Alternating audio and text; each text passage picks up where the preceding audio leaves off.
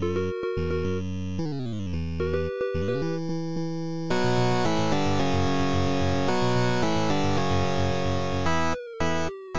right, I'm back from break. I got myself uh, some water. I'm off the soda now, so now I got a jug of water here, big gallon of it. Trying to lose some weight. Went to the doctor's. He says, "Man, you got to at least lose 10 pounds." So I'm drinking water, fans. Nothing fancy. And uh, with me, I don't know what he's drinking, but uh, Serpent's very own Joe Bornhorst. I have a bottle of water beside me. So Really? we're teaming up on team water. Oh, we're drinking healthy here. Yeah. Be conscious about our health, yeah. I'm um I used to be a big, you know, I drink a lot of soda. I used to drink a ton of it. Yeah, well, I mean, while I was just wrenching, I drank a bottle of Mountain Dew. So, I mean, kind of, you know, counteracts everything that I'm doing right now. So, Well, you need some I guess you need the caffeine, right? yeah, I mean, you know, stay concentrated, put all the screws in the right spot, that kind of thing. Yeah. Well, I'm off the soda, so. Anyway, Joe, how how you been? Oh, pretty good. Hanging in there. Uh, trying to race as much as I can and travel around and do all, you know, the normal stuff. Yeah, you know, to be honest with you, I didn't know about you until I showed up at Motorama and Kirby says, "Dude, Max says Joe Bornhorst, you got to watch him. He's up and comer, fast." I was like, "Oh, cool." Yeah. So, I, you know, and then I walked over to Pits. I was talking to you for a bit there. You're a big fan of the show Yep. for, for whatever reason. I don't know why.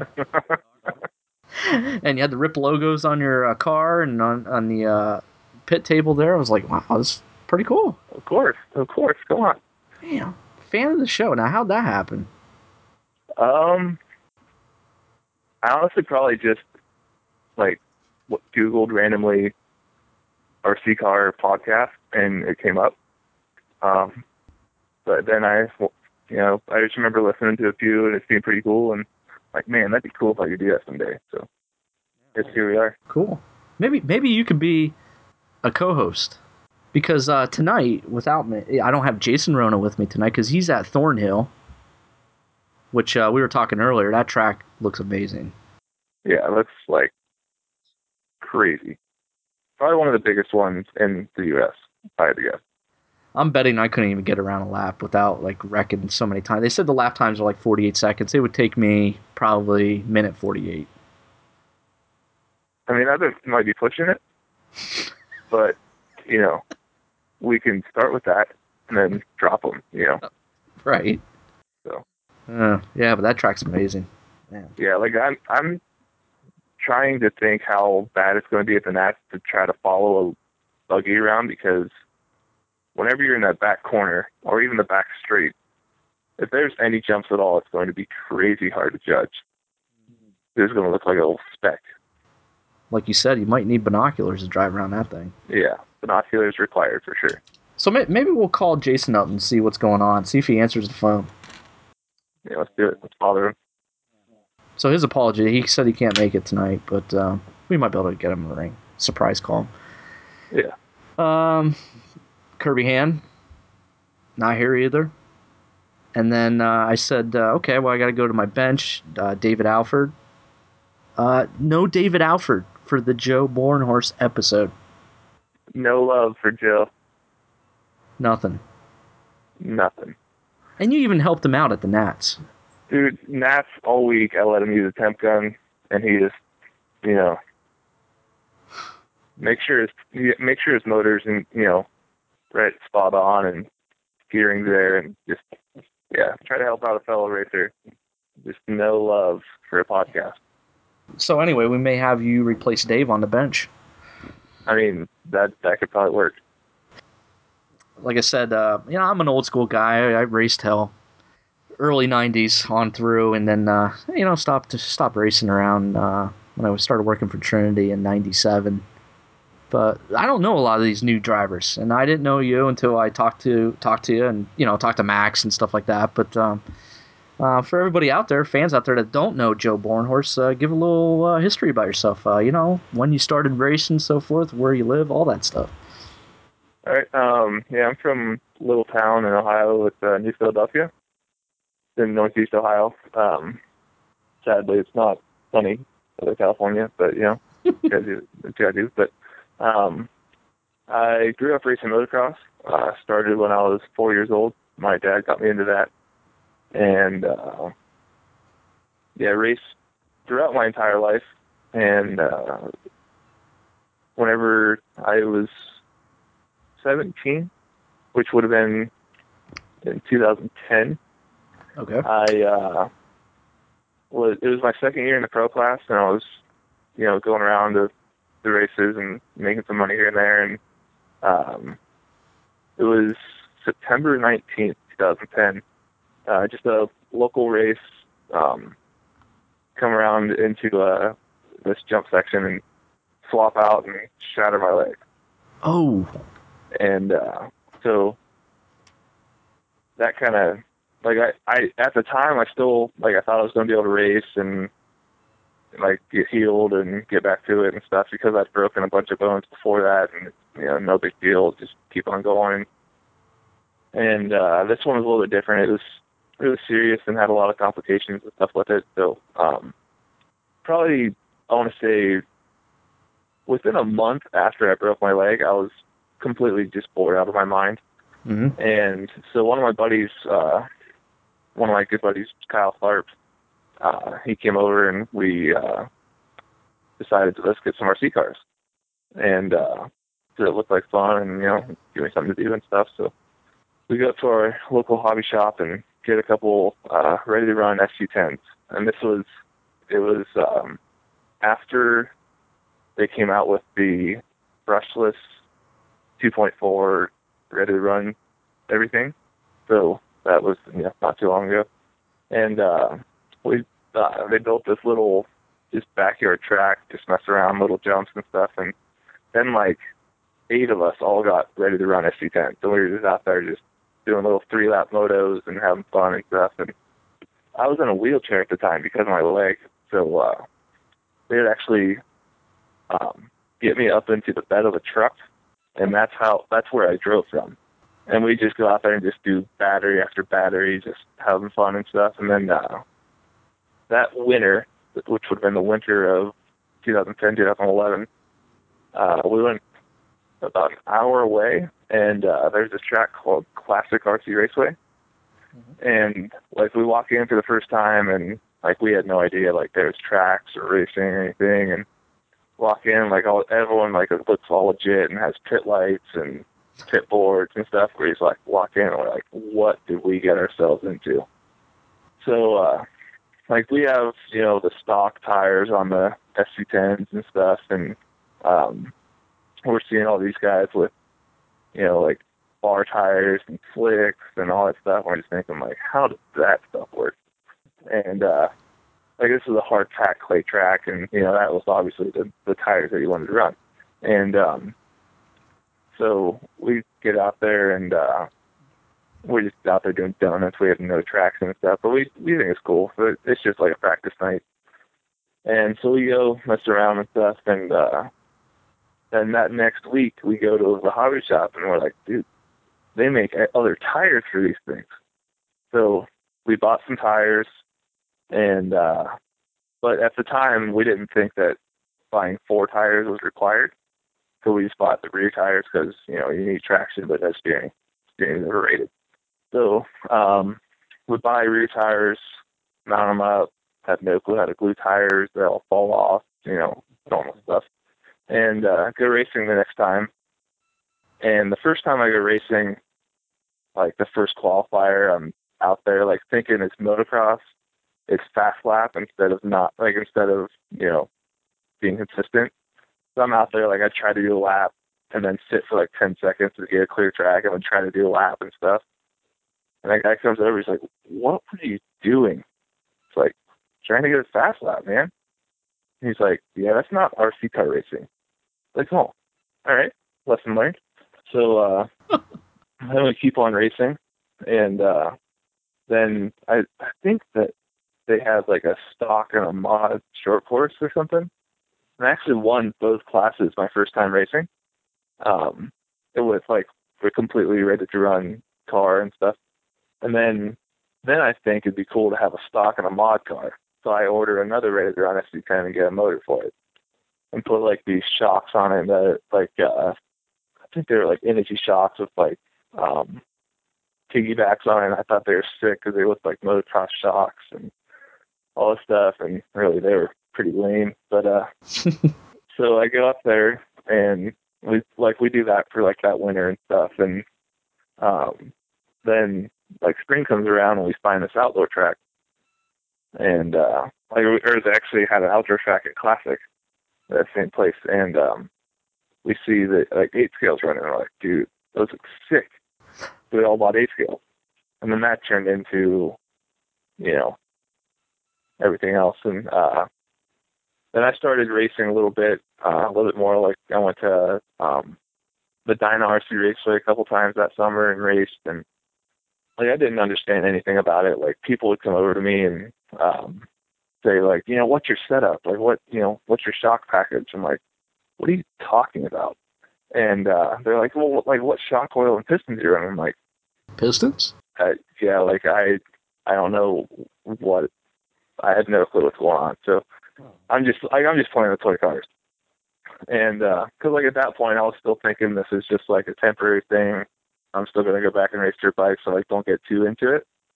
So then, um, probably the rest of that year went on, and uh, we kind of figured out that I wasn't going to get to race motocross anymore. So I started to get more into it, and um, yeah, I guess the rest is kind of history. Kind of just getting bigger and bigger into it, and then uh, started. I I had uh, the second year that I was racing, then I kind of knew a little bit more what I was doing and stuff, and uh, I had all Losi cars, and um, the nationals were over at LCRC, the Nitronat, and um, so I went over there. That was, I'm pretty sure, literally my fourth outdoor race ever was the nationals, and uh, I qualified in like the eighth finals and then bumped up to the quarters in both classes. So that was like pretty nuts. I thought, and uh, people said I was like doing good and stuff. And then uh, I kind of I met Paul Ticarello, uh, like just throughout racing locally and stuff, and uh, he's from right around where I am. And uh, so then, like at the end of the year, whenever you know all the contracts are going up and stuff, I started talking to Paul, and um, decided to sign with Serpent for the next year. Uh, that was honestly one of the better decisions I've ever made because Paul is like, like he knows what he's doing, like hardcore. So, um, whenever I got into it, and I, like, I mean, I was really starting to get it, but I didn't really fully get it. He could tell me what to do, like on everything and stuff, and um, I I had never built a kit at that point. So whenever I got all my serpent kit, that was a feat to learn how to do that. And uh, so I built all the kits, and then uh, I got to race my e-buggy a couple times, like locally and stuff. And then we went to the Psycho Nitro Blast for the first time, and that was in 2013. And uh, that was the first time I'd ever, you know, really traveled far for a race because like the Nats was like five hours away and that was like far at the time. But then a Nitro Blast, that's a 12 hour drive for us. So first time I'd really traveled to like a big race and only the second time I'd ever seen like pro drivers and stuff. And um, so yeah, we went down there and like I did like obviously since I didn't know how to build kits, like my cars were falling apart every qualifier and stuff and kept on kept on losing screws and stuff. And you sound like um, Dave Alford.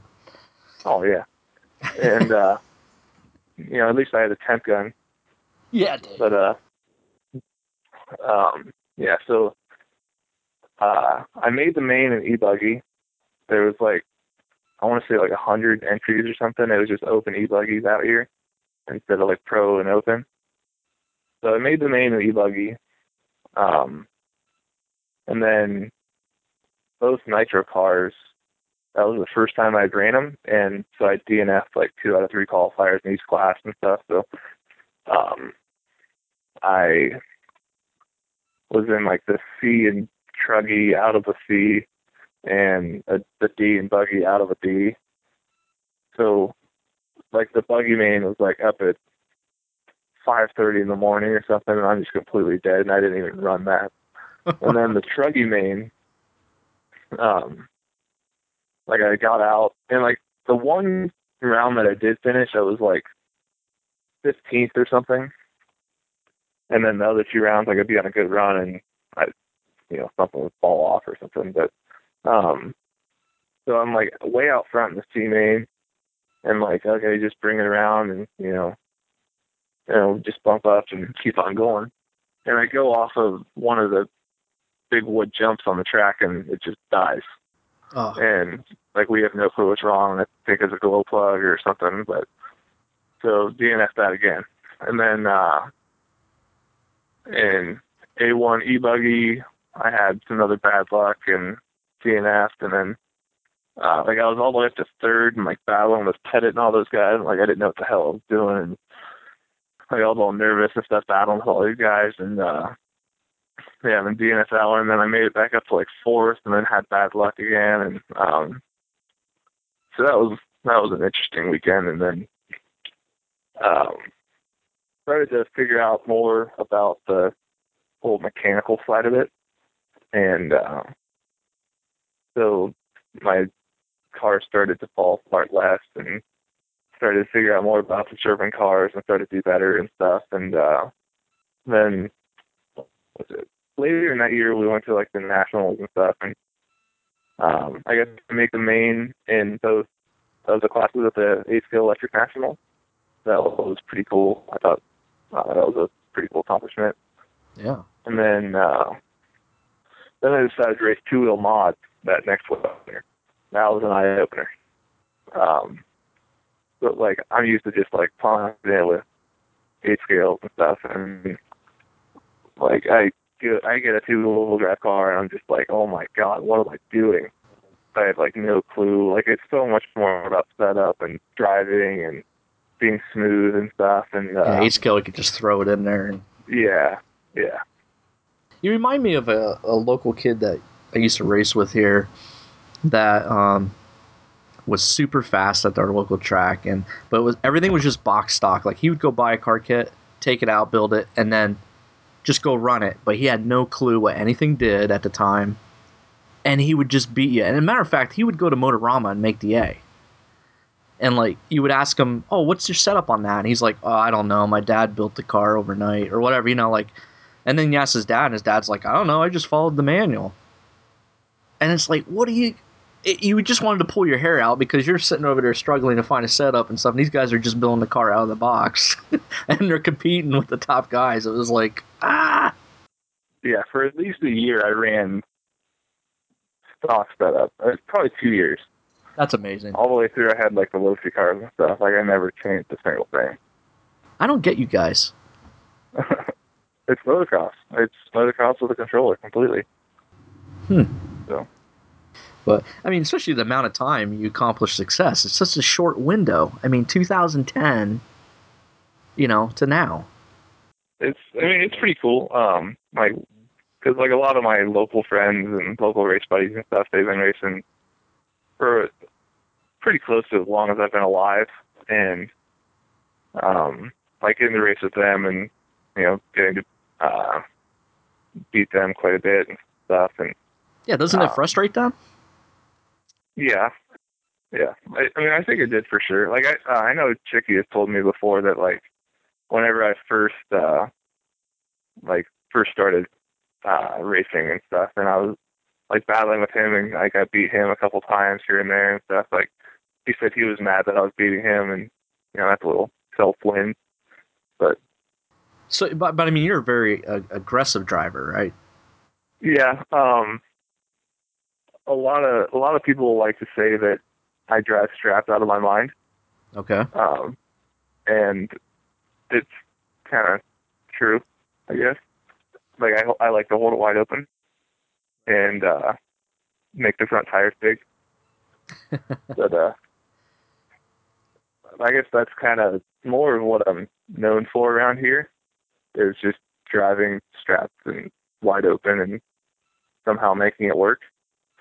That's kind of cool, but and that's I guess why two wheel didn't work out for me too well at the beginning. But oh, funny thing about two wheel. Um, so the first time I uh, went to the CRCRC race with racing two wheel drive cars, I had uh, I was racing like two wheel buggy and two wheel short course, and uh, qualified second right behind Cav in short course. And uh, this is a pretty funny story, and a lot of people know it. Um, so we're we're at the hotel the night before the race, like on Saturday night, and uh, watching Supercross and stuff, and we're all just talking about like who who we think's gonna win the next day and stuff, and uh, Cav and BT and all those guys are sitting there, and uh, I forget who brought it up, but um, someone said like Joe's just gonna take you out in the first corner and uh, leave you to, you know, leave you to the rest of the pack, and then like that turned into me saying something like, yeah, like first first corner A one, I'm just gonna punt you and keep on going. And like I wasn't being serious, but just like screwing around. Uh oh. And then and then BT says, "Do it, you won't." Like, oh, man, okay. I mean, I, I won't, but you know that's kind of funny. And then so, as it turns out, we're sitting there on the grid for A1. I'm sitting there shaking because I'm nervous out of my mind. Like I have no idea what I'm doing, and uh, somehow I completely nail the start.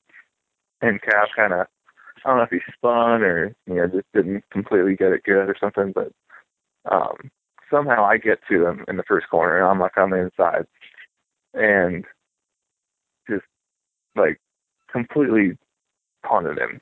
Not like not on purpose, but on accident. And uh like I'm the driver's saying, I'm like me and him, like we're standing there beside each other. I'm like, man, Ryan, I know how this looks, but I did not mean to do that. And he didn't say a word. So the rest of the time, like I'm just like feeling like, you know, that guy and whatever. And um so that was pretty funny. But then so a lot of people like for even to this day still make fun of me for taking out a world champion and stuff. So, but yeah, so that was one of the, the funnier stories that I've had in RC car racing. I would consider that an honor. I would love to do that. Hey Ryan, Ryan, I would love to punt you out on the first turn. Just to say I was next to you on the first turn at the start. Man, I, oh, and then uh, BT was up in the very next race and comes up uh, up my stand like whenever we're just like pulling in and stuff, and he's like, "I didn't actually think you were gonna do it." it's like, oh man, oh my gosh, like that just happened. blacklisted from RC. yeah, yeah. Man. My career is over before it even started. Well, what'd Cav say afterwards? Nothing. Um, I was kind of scared to go talk to him, honestly, because I thought he was just going to punch you in the face or something. But uh, like one of my friends went over and talked to him, and he said uh, that Cav said, like Cav told him like I'm impressed that he even got to me because like he was there like you know like that, Right. and like I didn't talk to him until like later on, and he was like, oh no, it's fine, because like he still came and came back and you know destroyed all all of us, but yeah, he knew he was going to win. yeah, so it still worked out, but yeah, but that was yeah one of the. Oh, and another thing is uh Rody from Live RC Mhm. got the perfect picture of it. Like my truck is right there, and uh Ryan's is like perfectly upside down in the picture. Is this on your Facebook page at all? I think it is. Ah, I gotta search for that. it's somewhere there. And uh yeah, so that was you know, forever burnt in my memory. Yeah, it's all good. So And this was when now? Uh, what'd you say? Two. that would have been 2012 Series. Okay. Yeah, that's right. Yeah, that that was my uh like including club racing and everything, that was like my eighth race, I wanna say. So that was pretty cool. But so then, let's see. So I guess go to. I mentioned the Roar Nat, the Roar ENATs last year at LCRC, Right. and getting to make the main. That was pretty cool. And uh, then last winter, kind of did the two wheel thing again with the Serpent car coming out, and I was big, like uh, figuring that car out and racing and um, Which I'm hearing a lot of great things about that car. yeah, it's honestly it's the best dual drive car I've ever driven. Um, like because like, before that I had a 22, and then I also tried a B4, and it's like a mix between the two. So it's like I think it's really good. Um, some people tried it and said they don't like it, but you know that happens with every car. So, um, but so yeah, we got that figured out and uh, racing that all winter, and then uh, this race or this year at the CRC race, um, I was planning on just doing the two wheel drive stuff again, and then uh, I I tend to be really good in e buggy because I I race that quite a bit locally. So um, Chicky said I should race e buggy at the CRC race. So that was kind of different, like racing two wheel buggy, two wheel short course, and e buggy.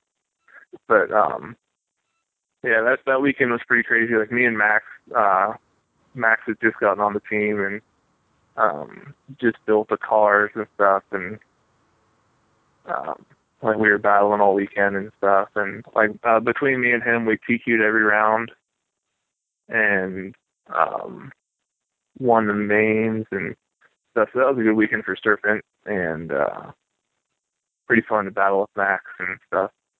And like in qualifying, I got the first round, and then he got round two and three. So it's between me and him for TQ. And like I had to TQ and be under a certain time, and Right. like all this pressure on me going into the fourth round.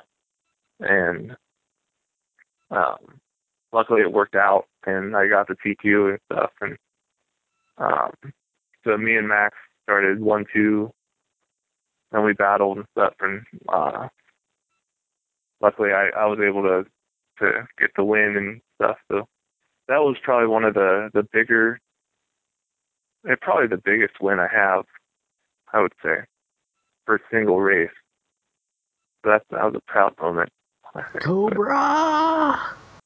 Yeah Team Cobra yeah Uh, you know, Max. I mean, I I know he's very knowledgeable in setup and stuff. Has he been helping out a lot? Yeah, dude. Um, Max is he's very knowledgeable. Um, like he's figuring out all kinds of little stuff. Like that guy is a hobbyist at you know at the best.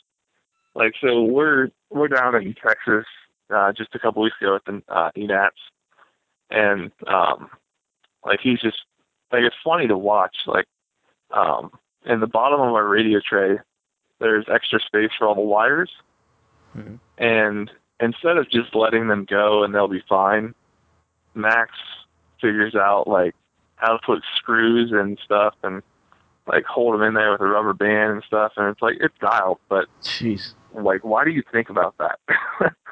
like, how do you think about that?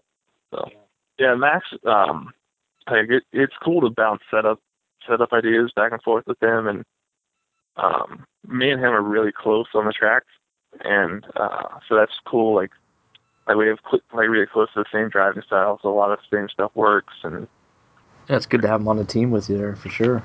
yeah, it's cool. And then also having Truhe on the team too. Um, he's been a big help with figuring stuff out. And, Yeah, they got themselves a nice team there. Uh, you know, Yeah, building it with yeah, Truly. it's cool. Um, like at the Nationals, we're gonna have all of us there, the Nitro Nats. Um, like it's gonna be me, Max, uh, Truhe, and then also Matt Schreffler. Um, so we should have a pretty solid uh, showing there at the, the Nitro Nats. Small team, but a solid team. Yeah, yeah, yeah. Like I, um, like I think it'll, it'll be kind of almost hard for us to. I mean, get a win at a big race like that at a national, with every big name there. But I feel like we all have, you know, potential to be in the main.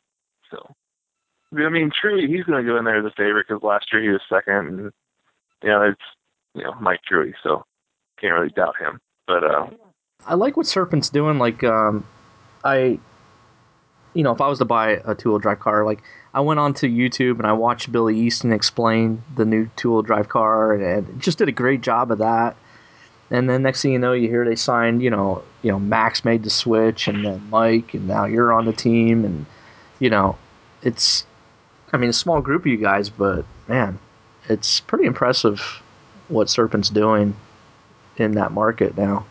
Yeah, like uh, like I mean, last year, um, it was pretty much just me and Matt Schreffler, and Matt did good. Like he made some mains, and uh, he like he made the main at the Nationals and uh, AMS and like all that stuff. And but this year, like we have, you know, like I feel like I'm a lot better than what I was last year, so I can help out with make, you know getting some results. And but then we also have two more really fast guys, so that's you know always going to help.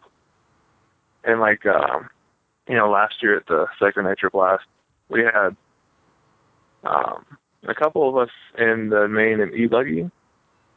Like me and Chicky made the main and e-buggy, but none. Uh, there was no Serpent cars in the mains in the nitro classes. But this year, you know, me and Mike both made all three classes. So I mean, that's good for the company to get you know exposure in all three classes, and right, you know, so yeah, it's definitely looking up for sure. If I was to race, I would have. Um, I told Kirby this a while back. Like, if I was to get a two wheel drive car, uh, man, I, I like what Serpent's doing. There's something different, and I love how Billy Easton explained everything to me on the YouTube. I was like, that's a pretty cool car. Uh, that, are you talking about the video from uh, the Worlds? Uh, yeah, I believe it's from the Worlds. Yeah. Yeah, the one funny quote from that. Okay. That you should probably make a sound drop from is. Oh, uh, I could do that. It's. He says you can't have it all all the time, and that has stuck with like me and my friends throughout. You know, every time we go racing, it's just pretty funny. You can't have it all all the time. That's a good one. I could pull that, and I'll make that a soundbite for you.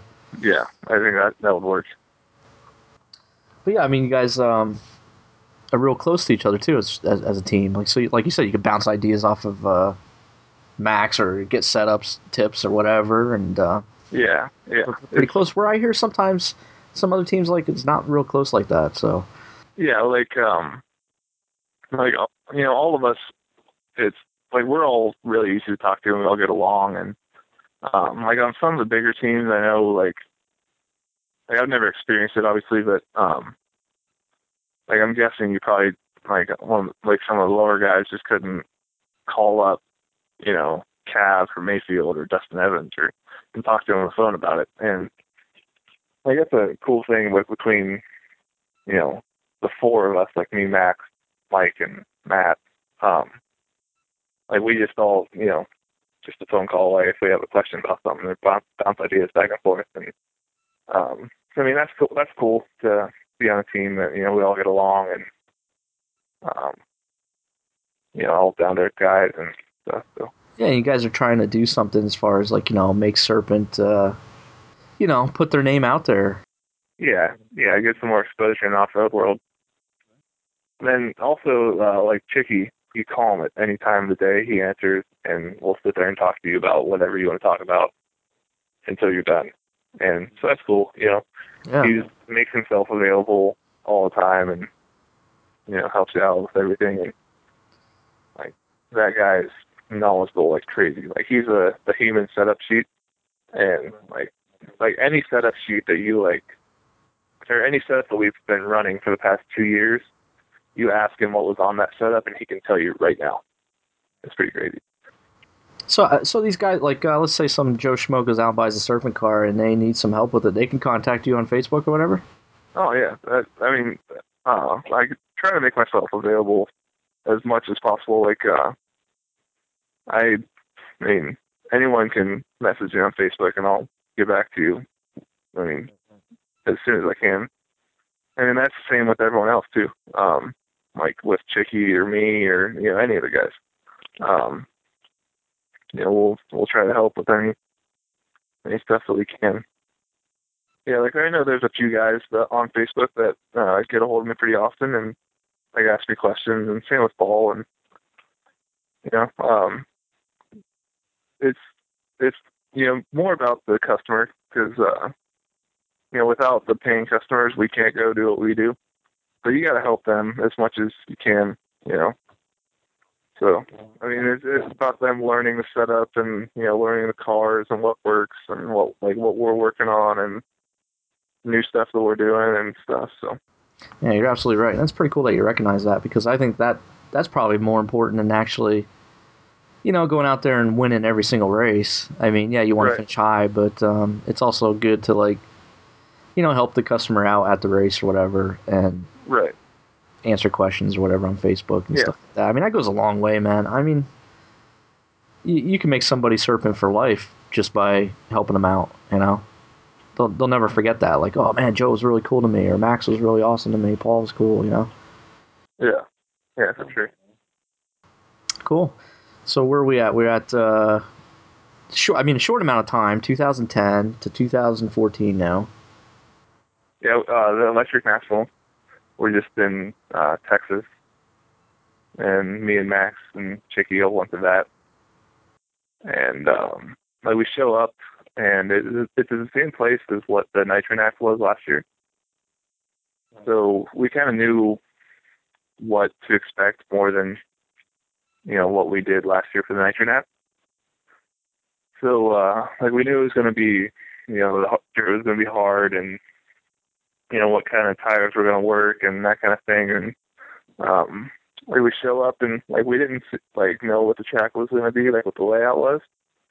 And we all show up and like the like it was pretty crazy what the jumps were. Like there was two, I want to say, forty to fifty foot triples.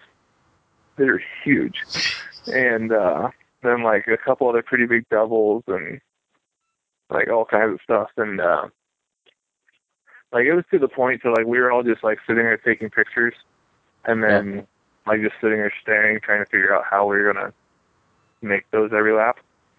And um then so that was on like the Wednesday before practice started. Then Thursday like the first couple runs like uh me and Dakota and Adam Drake and uh, Cody King and Jared and Jared Tebo and everyone.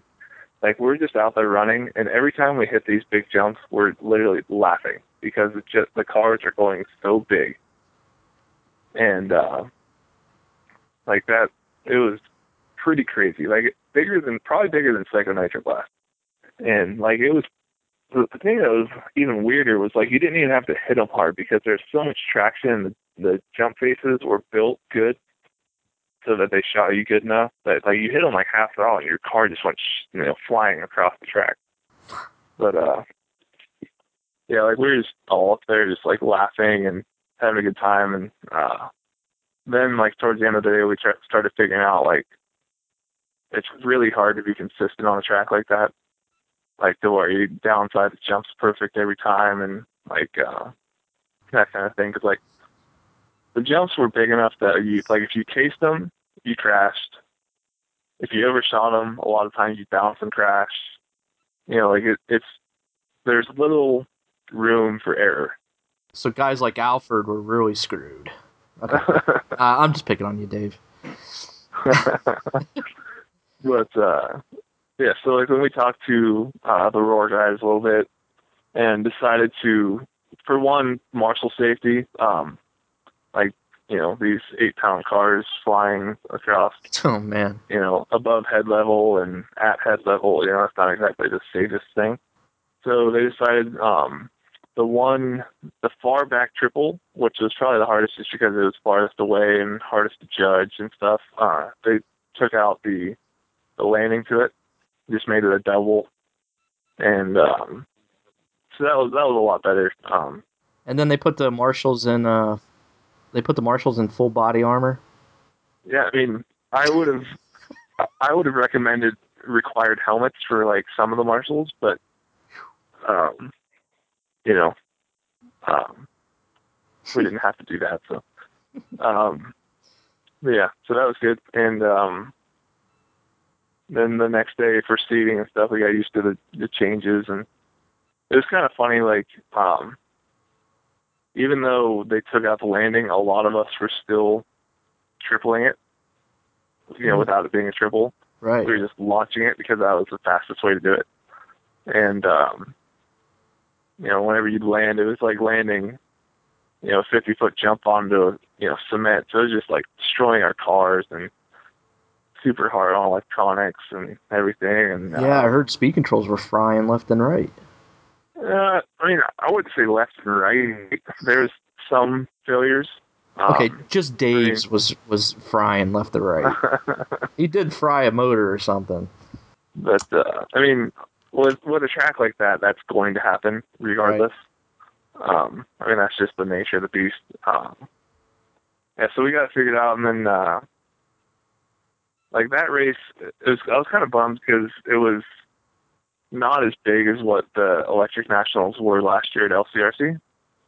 Yeah. because uh, the electric eight scale classes that's kind of more of a East Coast thing, and like there was probably 200, pretty close to 200 entries last year, and this year there was I want to say like 88 for Aurora National. That was kind of you know unexpected.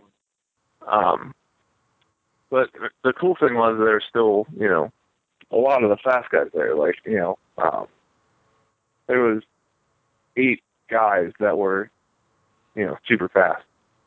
You know, like Lutz and Drake, Dakota, Jared, Cody, you know, all those guys. And um so that was cool. Like the the mains were really good and you know, they were fun to race with all those guys and uh, I ended up qualifying what was it? Sixth in buggy and fifth in truck.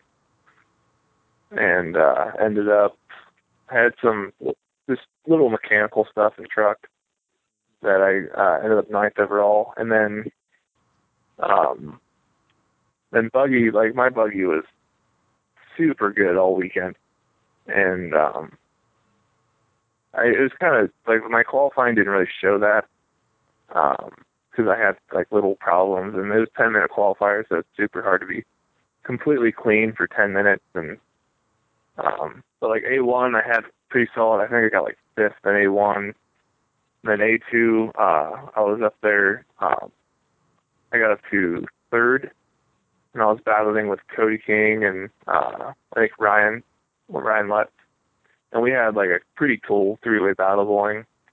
And then uh, I just had a little little issue and had to DNF that one. And um, then in A3, I got everything back together, and um, another you know pretty crazy battle with Cody and Ryan for pretty much the whole time.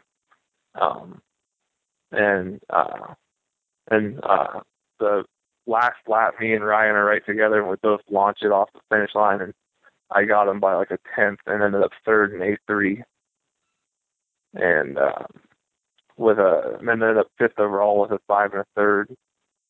Um, so that was pretty cool with being up on the you know the top five with all those guys and stuff. So Got Radio Impound podcast in the top five. Woo! I did indeed. Damn. So that was pretty cool. But uh yeah, I think actually the whole top five has been on the show, right? It was Dakota. Yep. Everyone but everyone but uh Drew Muller. It was Dakota, Jared, Cody, Yep. and me, and then Drew Muller. So that's bringing up bringing us up to a pretty present. Yeah, what do you think they should do for the keep the uh, ENATs on the east, or do you think they uh, should Yeah. combine them? Maybe I, I saw some suggestions where they said they should combine them with the Nitro Nats, but uh, I'm not I sure mean- about that. That'd be a little too much in scheduling, probably. I think they could solve the issue simply just by keeping it on the East Coast. Um, the only like the only issue is uh, Roller, I guess, came up with the idea to set the dates for each national and have them on that weekend every year. Yeah. So with the the electric ATL nationals now supposedly being set for April every year, that's kind of hard to have it on the East Coast then. Yeah, because the weather, you're still you're you're still iffy on the weather. Exactly. But I mean, if they could somehow make that work to where they moved that weekend and had it somewhere later in the year where the, the weather would be more forgiving, um, and just have it on the East Coast, and you can move it, you know, north, south, wherever. I still think e-buggy would be, you know, pretty well. Yeah, they, they would they would draw 200 plus entries. you know. Yeah, yeah. Um, but another issue I think was um, having both nationals being in Texas and being only you know like a few hours away. So like a lot of those guys that live that way, they're only going to choose one, and of course they're going to choose the nitro race because it's bigger. And um, so that was another issue, and you know still being like when uh, all the you know kids are in school and stuff. Um, I mean, parents can't take kids out of school for you know four days for an RC car race. Yeah. So, or you know, a lot of guys can't take off four days for four days of work for an RC car race. So, um, I think that a lot of it was just scheduling, but also, you know, where it was and stuff. So, um, then like yeah, but I saw like people saying how they should combine it with the Nitro National and I don't think you do that. and um, like I'm guessing those people have never been to the Nitro National because that race is already huge. Yeah, Like- it's too much. Yeah. Yeah, like if you would add another full class, and you know if they're all at that race, you know all the big guys are at that race. They're all going to race every class possible. So that's going to add, you know, another call it ten heats to the race. Make it 300 entries, make the race Oh, you'd be there all night. crazy long. Yeah, it's too And it just wouldn't be worth it. I, I mean, I think the only only solution to that would be just you know bring it back to the East Coast and Yeah, they could change. You know, I, I really like what Roar did of making the national, you know, setting the events at certain times of the year, and it's always going to be like that from here on out. But yeah. which is really cool. I mean, it's great for planning out. Then, Uh, I But it think kind of it kind of screwed over the the electric gate scale. So right. So that, you know, maybe they could just make an exception there and say, hey, we'll move it to June or whatever, and yeah, uh, right. and and and like you said, keep it on the east. Just you can move north, south, whatever, and Yeah, it's more popular out here, and they'll they'll get the entries that they need to make money. So. yeah, yeah. Like honestly, I I think they probably could do it like in July because I don't really think there are any other huge races. Too many huge races going on in July. So like in June we have the Nitro National and AMS and you know all that all those races. So that'd be hard to do another five day race in there. But um, yeah, just April. I don't think it is the right decision for that. No, I mean this. April here on the East Coast was all it was cold and Yeah, there's no way we could have had an eight race here. so what? So I mean, obviously you prefer nitro. I mean, I I do. Like, Nitro's fun. I uh, I seem to do better in electric. Well, I mean, uh, like you would think tuning the engine would be like a real pain in a butt for you. No, like uh, I I picked up on the tuning pretty quick. I think, just because like I I know like what the motors are supposed to sound like and you know that kind of thing from motocross. Um, yeah, that motocross background really helped you. Jeez. Yeah, yeah. I mean, the, honestly, that, that I completely give any of my success so far to the you know racing motocross my entire life, hmm just because it's like you know the line selection and getting the rhythm of the tracks and you know um, like tuning and you know anything like that. Um, it's it's motocross with a with a controller. Um, yeah, like I mean, going back to kind of preferring nitro, like I mean, obviously I I I like nitro, I like electric. I don't really have a favorite. Um, it's fun to do both because it switches it up. Um, but uh, like I, I seem to do the best in electric eight scale. I don't know why that is. Hmm. It just kind of seems like that. Um, like at e- in especially, like I seem to get a lot of my best results in that. Like uh, it's like an extra blast with getting third um, in e-buggy, and then getting tenth in the nitro classes. And I don't know. I, I mean, our e buggy's really good. Our nitro car's really good. So it's just kind of, I guess, how it falls. Um, yeah, I mean, I mean, nitro takes me back a little bit to where to racing motocross, like getting to hear the motor and you know uh, tuning in that kind of thing, and um, it's it brings back memories from motocross for sure. But I mean, RC cars RC cars; they're all fun. So. I love watching Nitro. Like uh, I really enjoyed when um, LCRC had the Nitro Nats. Man, I had a blast watching them, and I just love the pit stops and stuff like that. And yeah, that that's a cool aspect to it, like getting your strategy down and stuff. Because like electric, it's just you know at the most ten minutes, and that's you know some races a qualifier.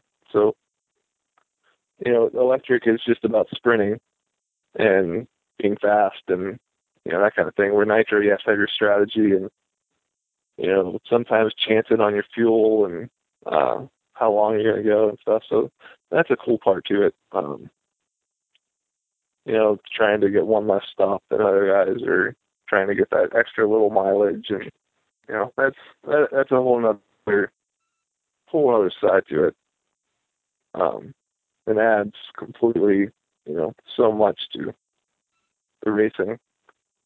To where like, you know, you're standing up there for, you know, 45 minutes or sometimes an hour, and you know, it it wears on you for sure. Um, like by the end of it, if you can still be consistent and you know hit all your lines and stuff, 45 minutes into it, you're pretty good.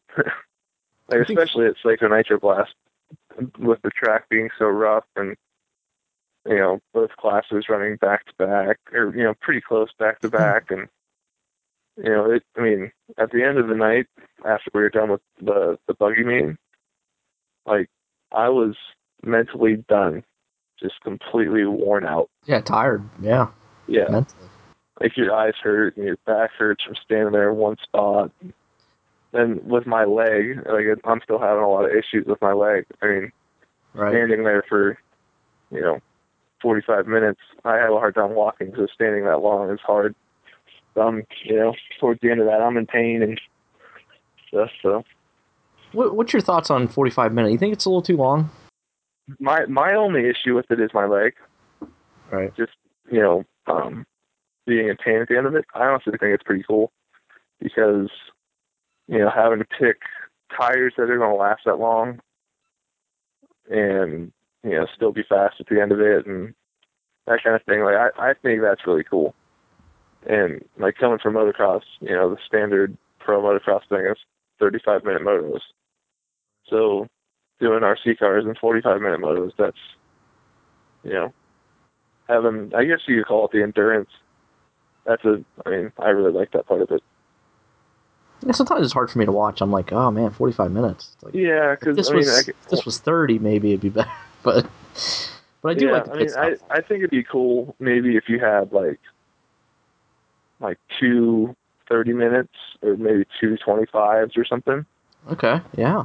Um, like I think that'd be cool because I mean, nature of the beast with Nitro is you're there's going to be problems just because there's so much going on. Right. And I mean, it it sucks if you you're there for you know three days and or sometimes five days, and you know you qualify into a main, and five minutes into it, some stupid mechanical problem happens, and you're done. And you you know you spend all that time to go around the track for five minutes and watch the rest. So I think it'd be cool to have, you know, like a two moto format like motocross to where, I mean, even if you DNF one of them, you can still, you know, show that you're, you know, show what you have in a second. Yeah, like that. And then also I think it'd be cool to, like, see a, see more of a point system.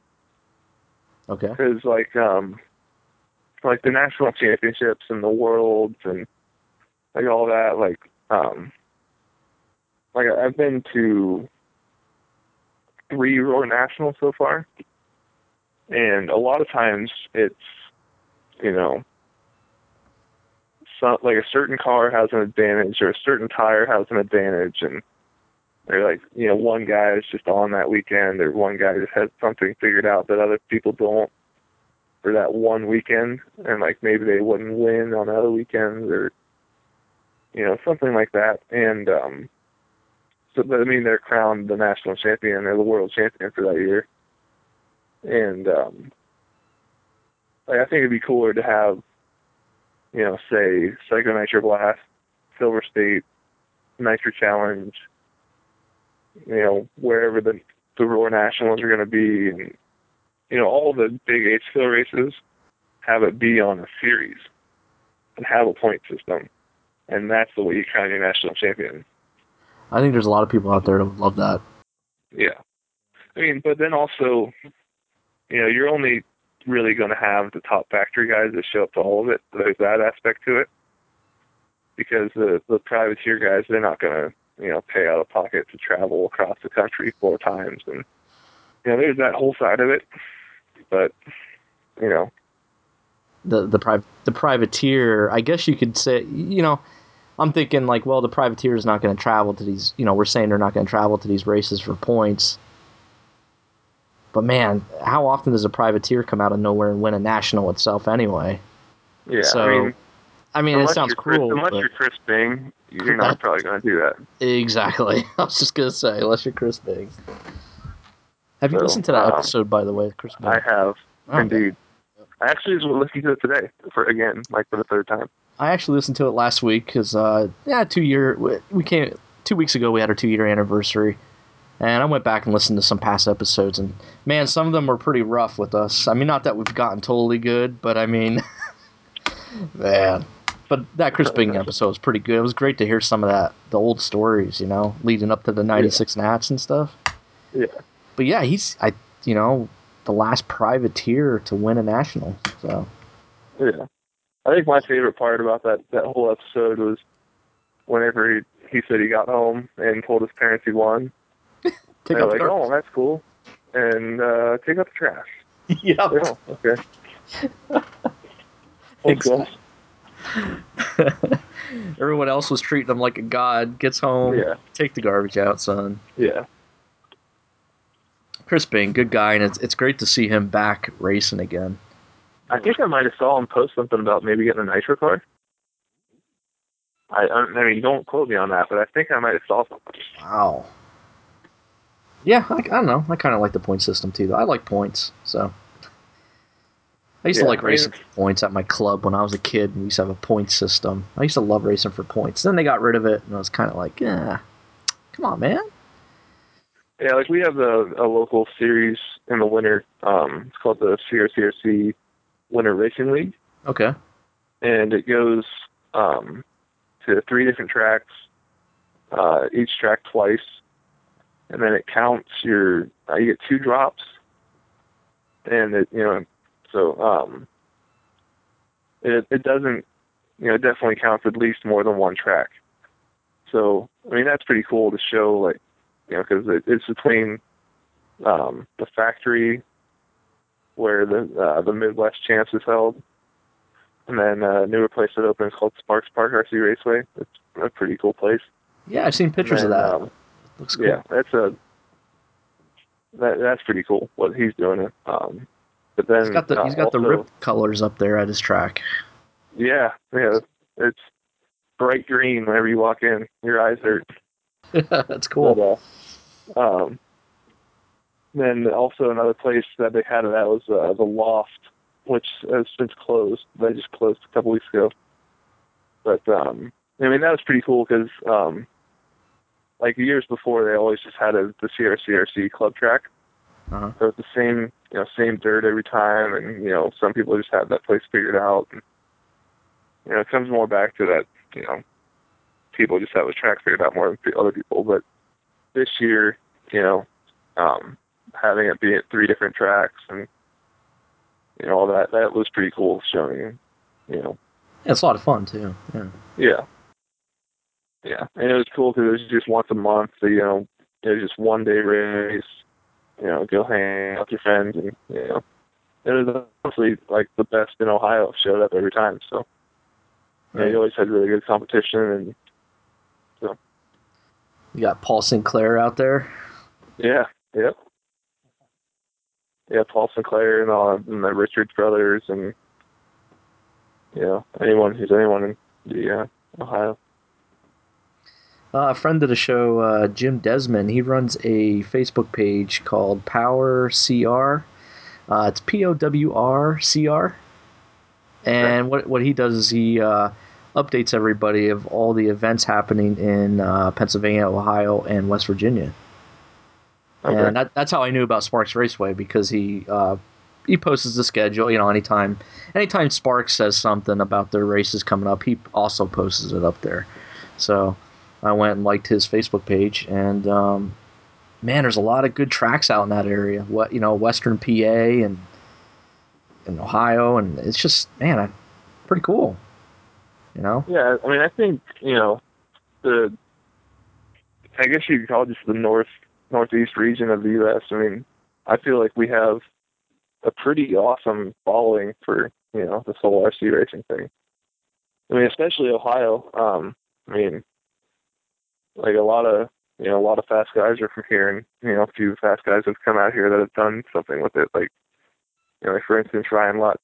Um, he came out of Medina, Ohio, which is like an hour away from me, and I go race at Medina RC Raceway all the time. So um, that's pretty cool. Like, and uh, see what he's done with it, and you know, that knowing that he's you know come out of the same place as what you know what I'm trying to do, and like getting to race with him now, and uh, like everywhere that I've been going, he's always been at, and we've always been racing right side by side the whole time, and so that's pretty cool. But uh, You know, earlier I said I met you at Motorama, and uh, was that your first time at Motorama?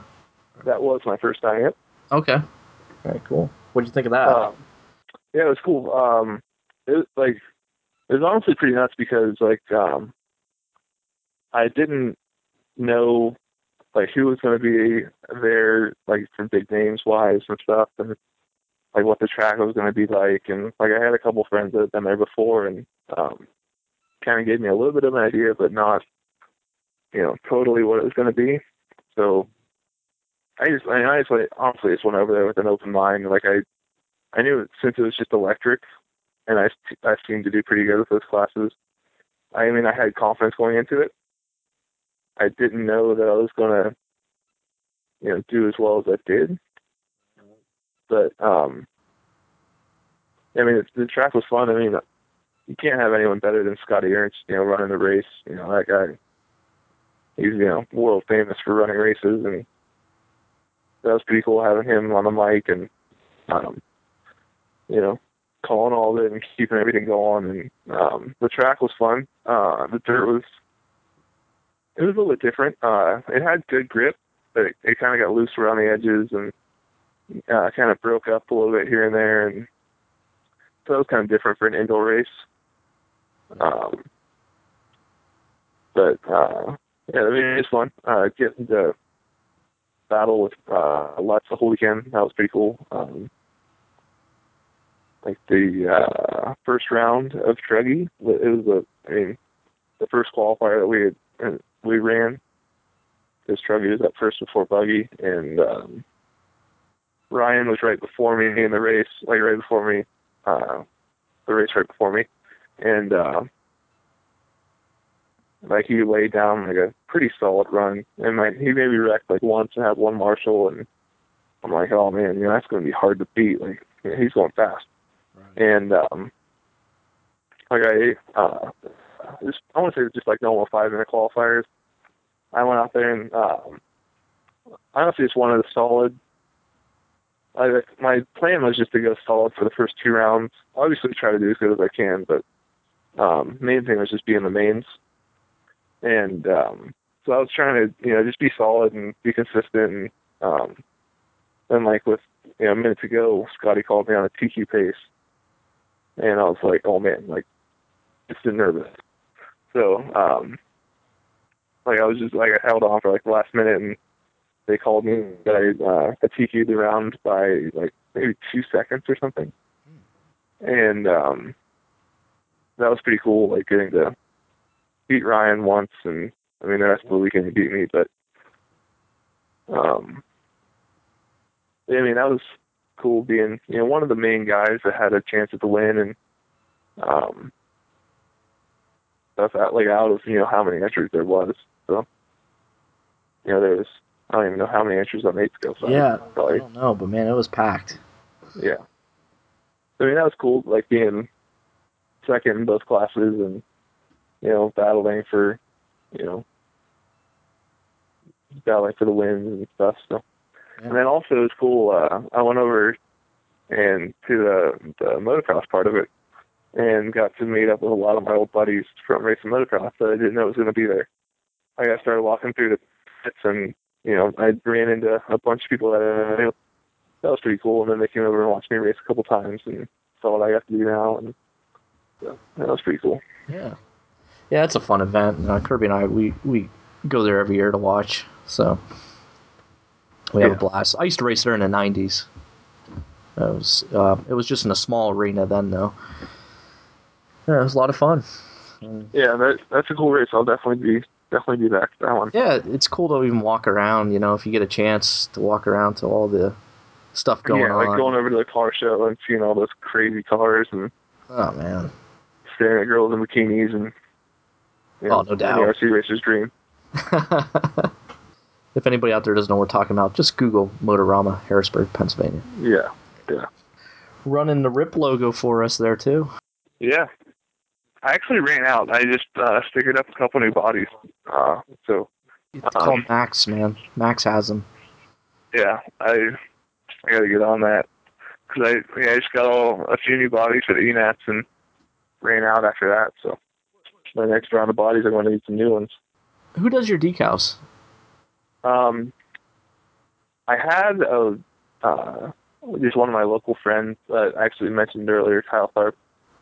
He was just doing it. He has uh, I worked at a print shop and just you know, he was just doing it for me and and he switched jobs now. So uh, I the last order I got was from from Stick at One. Oh, okay, because Stick at One has our logo. Oh, okay. Well, Yeah, yeah, they have it up there. Uh, I see a lot of guys have been purchasing it from there too. that was kind of sad. Um, I had like a big Rip logo on my pit board. Mm-hmm. that uh, you guys gave to me over at Motorama. And whenever we flew to the ENATs, Oh yeah, we got to the, the correct. hotel room and I opened up my suitcase and it's completely broken in half. Yeah. Got to get a couple, couple new Rip logos on Yep. yep. stuff. I, I'm rocking a pretty cool clear one right now. Um, you know the the pit board. Um, it's my new design. You know all the the ghost flames and ghost pinstripes and stuff. Mhm. pretty cool. It took some time to do the design, so Cool. um, it's a Home Depot special. That's awesome. Yeah, so that's what that's what I'm you know working with right now. But hopefully sometime soon here I can get another cool looking one, so it looks all professional and stuff. So, what do you got coming up? What's your schedule look like? This week uh, I've been wrenching all week and uh, leaving in the morning for LCRC. Okay. Oh, Or, the big uh, one. The, the big one. Yep. You know, you know, I might. There's a slight possibility that I might make an appearance there. You probably should. A slight possibility. I might show up there as long as I don't get mobbed with like autographs and pictures and stuff. Oh yeah, yeah. But... I gotta make a low key paparazzi entrance. seafarers. Yeah. but slight possibility I might see you there, buddy. Don't. I'm not guaranteeing it though, so don't get upset if you don't. All right. All right. So, so you're heading to the big one, which is gonna be awesome. That track's great. Uh, Kevin and Krista run a first class facility there. Yeah, for sure. That it's honestly hard to find a facility like that. Like it's all you know, like has full camper hookups and you pit on cement and it's all graveled and the track's top notch and the driver stands cool and mean, it's hard to beat that place honestly. So um yeah, going over that and then uh and also we have what else? AMS coming up in June, beginning of June and we're going down to that. Me, Max, and Chicky, and possibly Truhe. I think maybe maybe Matt Treffler. Um, Mm-hmm. we're going to go down and do that one, and um, then all of us are going to the Nitro Nationals at Thornhill. And uh, then what else? Then there's just like some littler regional stuff going on, and um, try to mix all that stuff. And then uh, there's some local series is like around. It's called the Monsters in the Midwest series. Um, there's just a couple tracks around Ohio and Indiana that they're doing that at, and I'm going to try to make it to a few of those. Uh, the first round's actually this weekend, but going to the big one instead. So, Right. um, and then the LEOSS series. It's like the Ohio Electric Off-Road State Series or something. Um, try to make it to a few of those and do that. And Well, you're jam packed. Um, you yeah. got a lot. You got a lot coming up. yeah, uh, I've been racing every weekend. Like in the past year, I've taken off like two weekends, I think, three weekends maybe. I I get racing a lot for sure. So Well, that's gonna Um, help. Just get better and better. exactly, that's my plan. I mean, practice makes perfect in my mind. So I can just keep on going and uh, keep on practicing and racing and you know working on everything. And I mean, my goal is to be eventually of what like you know I don't know if it's you know possible, but I want to be like what Tebo or Cav or you know Ryan Watts is, or you know, where you travel every weekend and get to go to all the races and you know get Right. paid to do it and you know that kind of thing. So that's my goal. Um, I'm working towards it. I think there's a slight chance maybe of it happening. You never know until it happens, but um, you so Well, you definitely So have the drive for it. I mean, you definitely have the dedication for it. So Yeah, I mean, I'm trying for sure. I spent I don't even know how much in the garage this week working on cars. I actually did all day today and stuff strip before you called and finished up. So going over there and going to race uh, three classes this weekend. Uh, both nitro classes and then e-buggy and then AMS I'll do three classes and then the Nats just uh, buggy truggy. Three classes is a handful, but it's it's worth it in the end. get a lot of experience. Yeah, for sure. It's definitely like at for the one day races where you gotta prep for the mains and stuff all on one day, it's a handful. Especially with you know, two nitro classes. But you know, other than that, it's good. Having fun. Now we mentioned earlier, you know, Serpent, of course, your sponsor. Uh, who who are, who are your other sponsors? Um my other sponsors I I've actually gotten a few here lately, but Oh, okay. um all the Serpent uh Serpent DeSoto Racing, um Serpent America is owned by uh, a guy named Joaquin DeSoto. And uh he's who actually sponsors all of us and um then uh gotta thank Paul Ciccarillo for all he does and helping me out constantly going racing and you know, just helping me out with anything. And then uh, my local hobby shop, Mag- Magic Hobbies, um, it's in Strasburg, Ohio, and they help me out with all like the miscellaneous stuff that I get okay. and give me a good deal. And um, then Tekin, uh, Randy Pike, and Ty Campbell and Jeremy Potter, um, they're definitely lifesavers at the electric races. Like those guys are awesome for sure. They they help out. Um, Yeah, I heard great things about their customer service and stuff too at races. yeah, yeah, it's pretty crazy. Like, um, you know, they at the Electric Nationals, they like I broke one time, and before I even got back marshaling, they're already back there tearing apart my car for me and you know getting it going. So, those are lifesaver for sure. And then uh, AKA, um, yeah, all the guys at AKA for sure. They picked me up uh, about a year and a half ago, and keeping you know all my cars dripping for sure. I uh, can't complain about any of this. Our buddy Joel, Mark, and uh, Gil Losi Jr. yeah, those guys are awesome for sure. Um, definitely in all the races like that they go to, um, they help you out with like figuring out what what tread's going to work, what compound's going to work, and you know they definitely work with you on more of a personal level, which is cool. So That's cool. um, then uh, for keeping those keeping my nitro cars ripping, and uh, MIP, Avid, uh, SMC batteries, uh, PTRC racing oils. Um, they make, I think, the best oils on the market. Uh, and it goes by the CST rather than like the 25, 27 weight.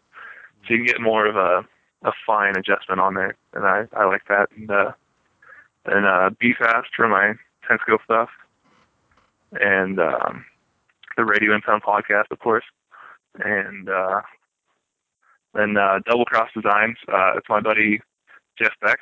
Um, he paints all my bodies for me, keep me good and stuff, and uh, he always helps me out with that and stuff. So, uh, yeah, that's everyone I have to thank. But uh, and also thank you guys for having me on here. It was fun for sure. Oh yeah, it's great. I was appreciate you being on the show. And uh, I just recently found out that Joe is a video gamer.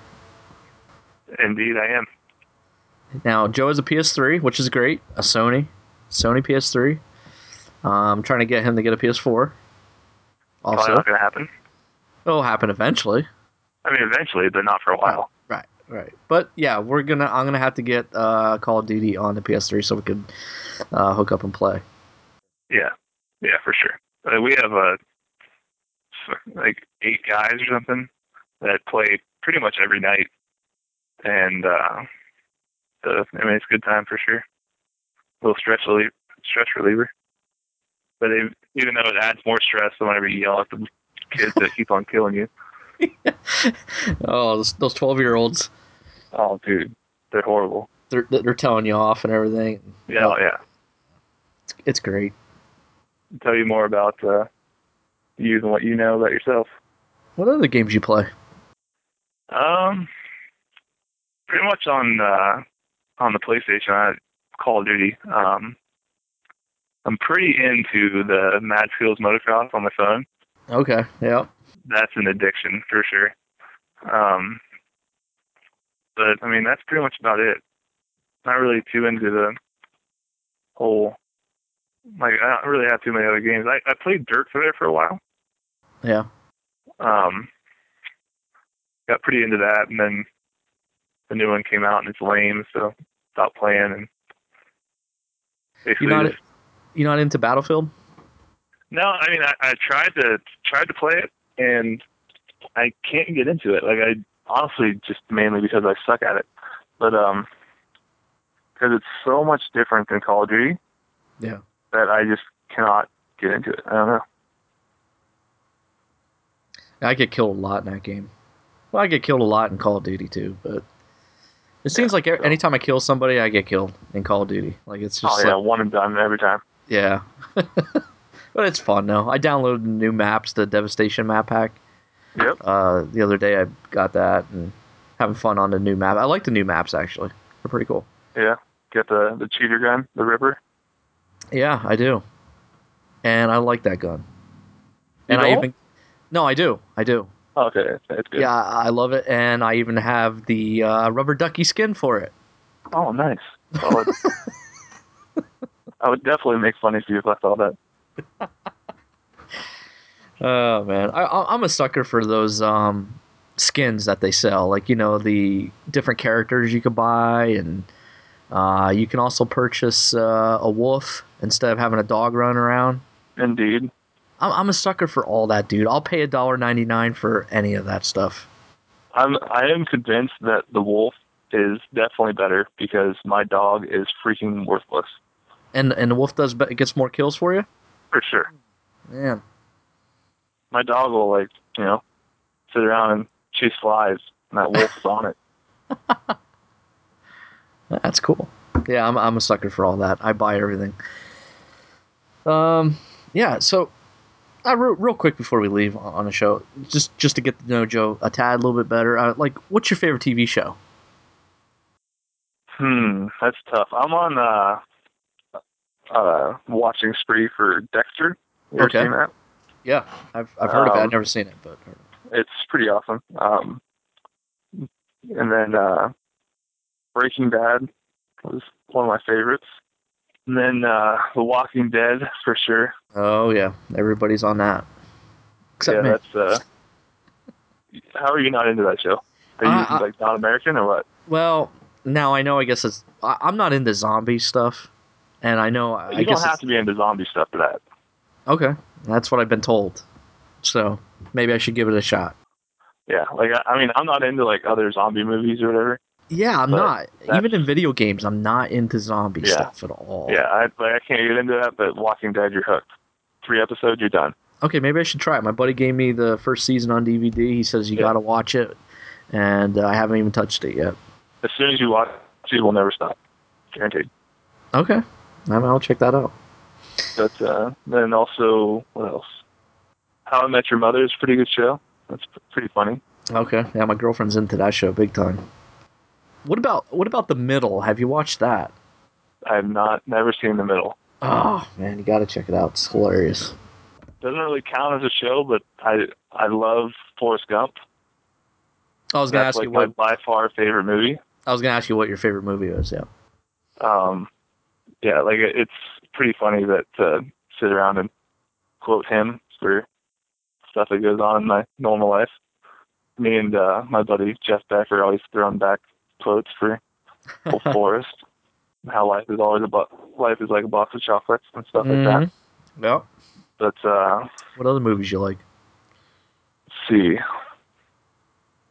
I don't really have any other favorites. Like I I mean, I'll, I like a lot of movies, but Yeah. Like there's few other like favorites. Have you seen The Purge? And not I gotta check that out. the Hunger Games. I'm I'm a fan of the Hunger Games. Those are good movies. Oh man, I think you might be compatible with my girlfriend. she watches that stuff. I know. Have you ever have you ever seen it though?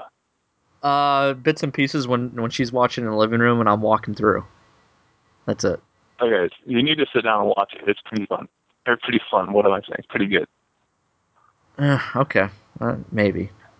So okay, maybe I'll give it a shot sometime. She'll be like, "Why are you watching this now?" And I'll be like, "Well, Joe Bornhorst told me to." Of course, yeah. I would never steer you wrong. And she'll be like, "Oh, sure, you'll watch it because he tells you to." Yeah. All right. Well, uh, favorite uh, oh, type of music? I don't know. What do you listen to? What's on your iPod actually? That you I, I actually don't own an iPod, but um, very good man. That's a good start there. What do you have? Android. I have an Android. Good man. Um, but uh, anything but country. I'm pretty much I'll I'll tolerate anything but country. I'm not a huge music guy. You're a podcast guy. I mean, I'm a podcast guy, yeah. Um, but like, I mean, I'm kind of one of those guys that just like turns on the radio and it's fine with whatever comes on, except for country. right. Um, yeah, so that's about it for music. Is there any um, any song out there that you have? Uh, do you have a song on your uh, phone there that uh, it's kind of embarrassing if you told anybody about it? Like you know, Honestly. I don't have any songs actually on my phone. Oh, okay. I just listen to like Pandora and that kind of thing. All right. So whatever comes up. Yeah. Um, strictly to embarrass my friends, I will like turn on like Miley or something and sing at the top of my lungs just to strictly embarrass them. But uh, yeah, and then uh, also little uh, Bohemian Rhapsody okay. classic. It's a fun one to embarrass my friends with. but uh, yeah, but it's it's pretty fun whenever you uh, roll up to a traffic light and you put down your windows and it's just blaring and you're screaming at the top of your lungs and your friend just has his hand over his eyes, just wishing he wasn't there. It's a good time. Remind me not to ever drive in a car with you. Oh yeah, it's it's pretty fun. I'm not gonna lie. I make road trips go by fast. Uh, where was I at now? Oh, what's your daily drive then? What What do you ride? Um, I have a Toyota Tundra. Cool.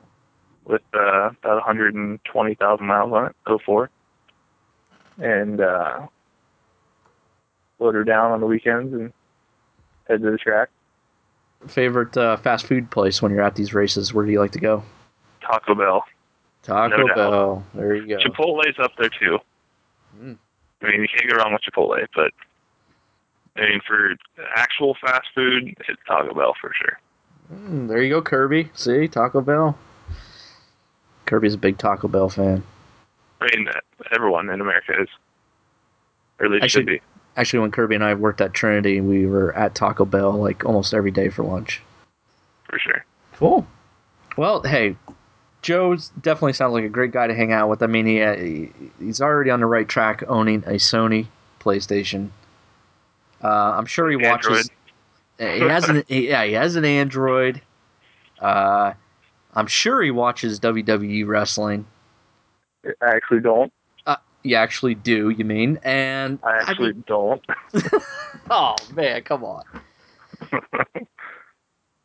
Uh, so then you don't like that part in the podcast when we talk about wrestling? I mean, I'm not gonna lie. I've skipped over a little bit. Well, you're almost really, really cool.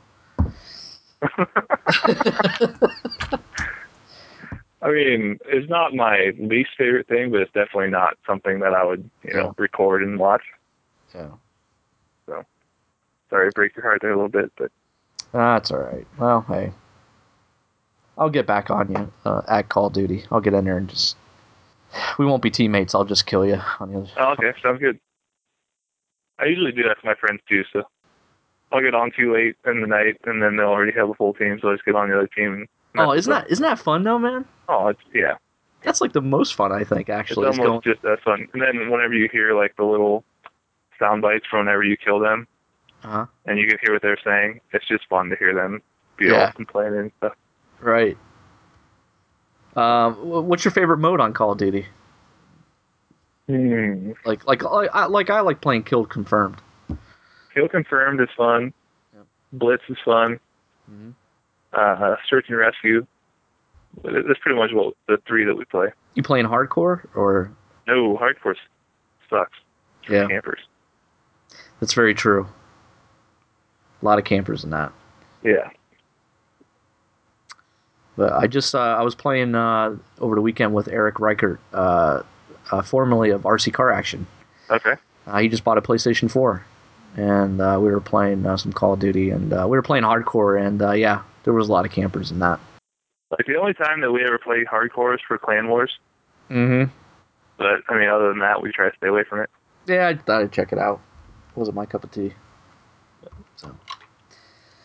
Well, hey, I really appreciate you being on the show, Joe. That was great. Oh, no problem. Yeah, thanks for having yeah, me. I, I, I mean, actually, you're allowed back. Any, I'm gonna put you on the bench for when Oh, these really? guys.